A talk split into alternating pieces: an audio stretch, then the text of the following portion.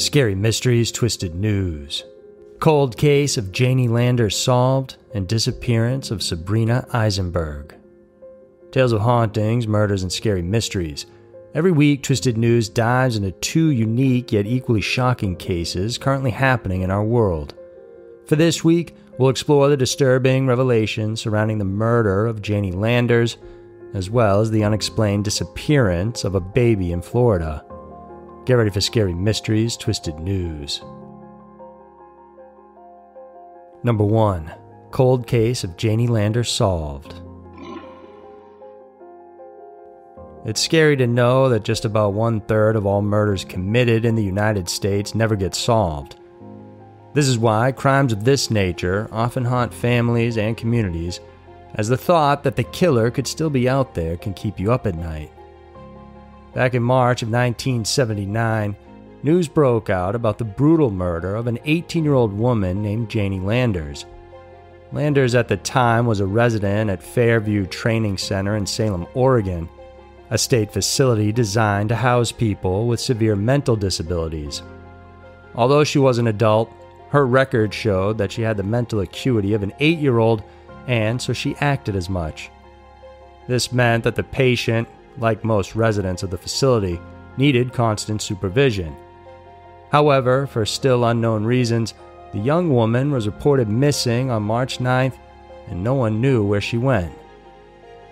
Faculty assumed that Janie must have voluntarily walked out, as there were some residents who had done that before. Nevertheless, the police were notified, but their investigation yielded no leads. Then, five days later, Janie's body was found in a remote field near Silver Falls, a state park located near Silverton, which is 20 miles away from Salem. The victim was found with deep stab wounds in her neck and her head severely bashed in. Workers and friends at the facility recalled Janie as someone who was unexpectedly strong and feisty, and this was confirmed by the multiple defensive wounds found on her arms, hands, and legs. The autopsy said blunt force trauma was the cause of the girl's death and that the victim was not sexually assaulted. Members of the Oregon State Police escalated their investigation to capture the perpetrator.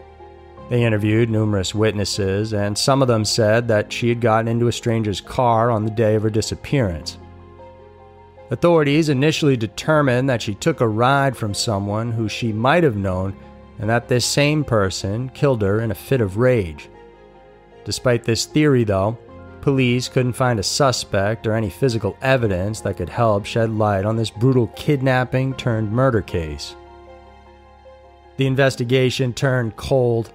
Decades passed, and the answer as to who murdered the girl has been left up in the air. Over the years, there were attempts made by several detectives to revisit the case, but just like how it ended before, none of them could come up with any new evidence. All the while, the victim's sister, Joyce Hooper, who was 13 years old when the tragedy occurred, remained steadfast, never giving up in her belief that the case could be solved. Prosecutors handling the case said that the woman, who was now in her 50s, would constantly urge local investigators to solve the crime. And then, in March of 2015, on the 36 year anniversary of Janie's murder, a newly pledged Oregon State police officer Detective Steve Hinkle decided to pull out the cold case file. It was previously determined that the attacker stabbed the victim using a knife that lacked a handle, and it's likely that the suspect had injured himself in the process. This overlooked detail led the detective to collaborate with forensic scientists to re examine the blood found on Janie's shirt.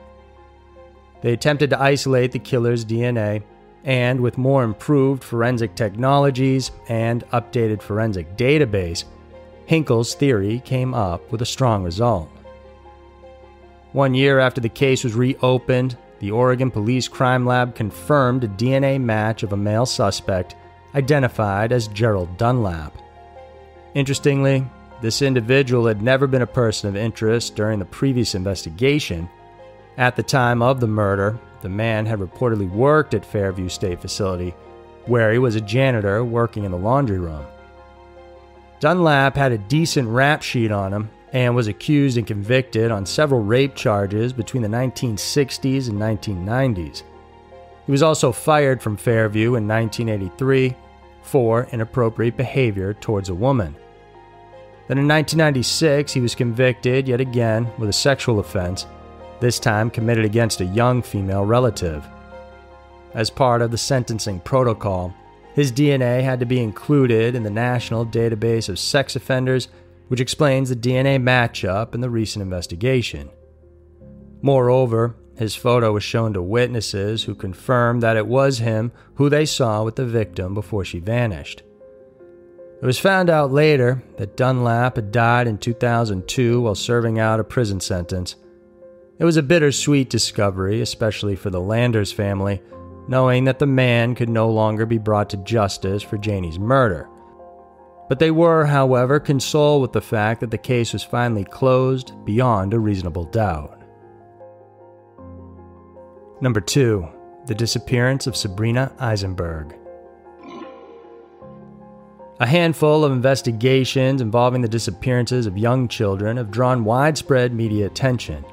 Etan Patz, Madeleine McCann, and Lisa Irwin, just to name a few, are among these where the individual vanished without a trace. And Sabrina Aisenberg is another one of these cases that you may not have heard about just yet. On the early morning of November 24, 1997, Marlene Aisenberg woke up at home in Valrico, Florida.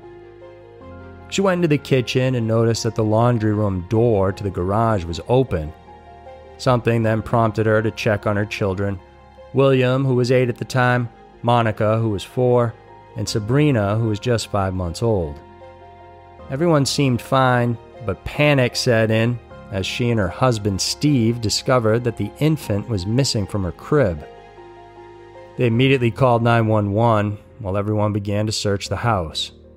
Panic then grew into terror when they came to the realization that Sabrina may have been kidnapped. Soon after, the whole neighborhood jumped in on the search efforts. Meanwhile, investigators learned that the family had left their garage door open overnight, and the Tampa police couldn't find any sign of forced entry onto the property. Even after an exhaustive search effort and questioning of many people, they couldn't find any new leads or witnesses that could help crack the case. It was at that point, when the investigation hit a wall, that all the attention began to shift towards the Aisenbergs themselves as possibly being responsible. Police began to recall the circumstances on the day the disappearance was reported. The officer, who was the first to respond to the distress call, remembered that the mother and father did not appear upset in a way that one would expect when a parent had just lost their child. And when Marlene and Steve spoke at a press conference to make a plea for their baby's return, some felt the couple came off as cold and detached. There was even footage that showed the Aisenbergs smiling as they went outside their house, which was purportedly taken after the supposed abduction. Things became worse when the authorities managed to access a homemade video showing Sabrina taken just days before she vanished. The detectives working on the case noticed some very visible bruises on her face, and they could also see a large patch of hair missing from the little one's head. As suspicions of their involvement grew, the couple agreed to undergo a polygraph test. While Steve passed his, Marlene's result proved to be inconclusive and then on the second attempt, she failed. In her defense, the mother said that on the second questioning, the police had become more aggressive and their questions more leading. The family then hired a well known and successful criminal defense attorney, Barry Cohen, to help them out. This temporarily ended the police's apparent persecution of the parents. Finally, two years later, though, in November of 1999, authorities charged the couple with conspiracy, lying to law enforcement, and giving false information about Sabrina's disappearance. That very indictment, however, revealed some shady details about the prosecution. As it turned out, they had bugged the Aisenbergs home for three months after the incident. They admitted to having recorded private conversations between members of the family most particularly with the husband and wife. The record showed some very unsettling discussions between the two. For instance, when Marlene said the following The baby's dead and buried. It was found dead because you did it. And the baby's dead no matter what you say, you just did it. Or Steve, who apparently made the following statements They don't know the truth, right? As unnerving as these recordings could be, in February of 2001, a federal judge declared those tapes inadmissible in court considering the questionable way in which the evidence was collected. Moreover, the records appeared to be too garbled, making them difficult to understand.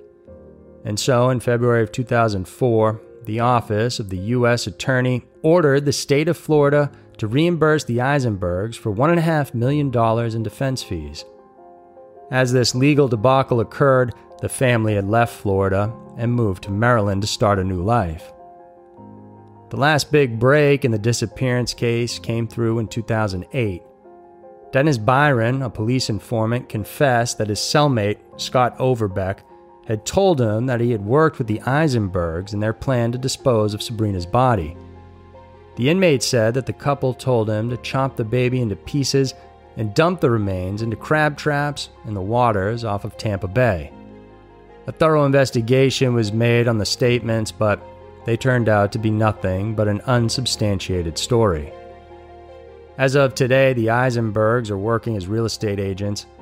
In their new house in Maryland, they keep an entire room vacant just in case their child ever returns home one day.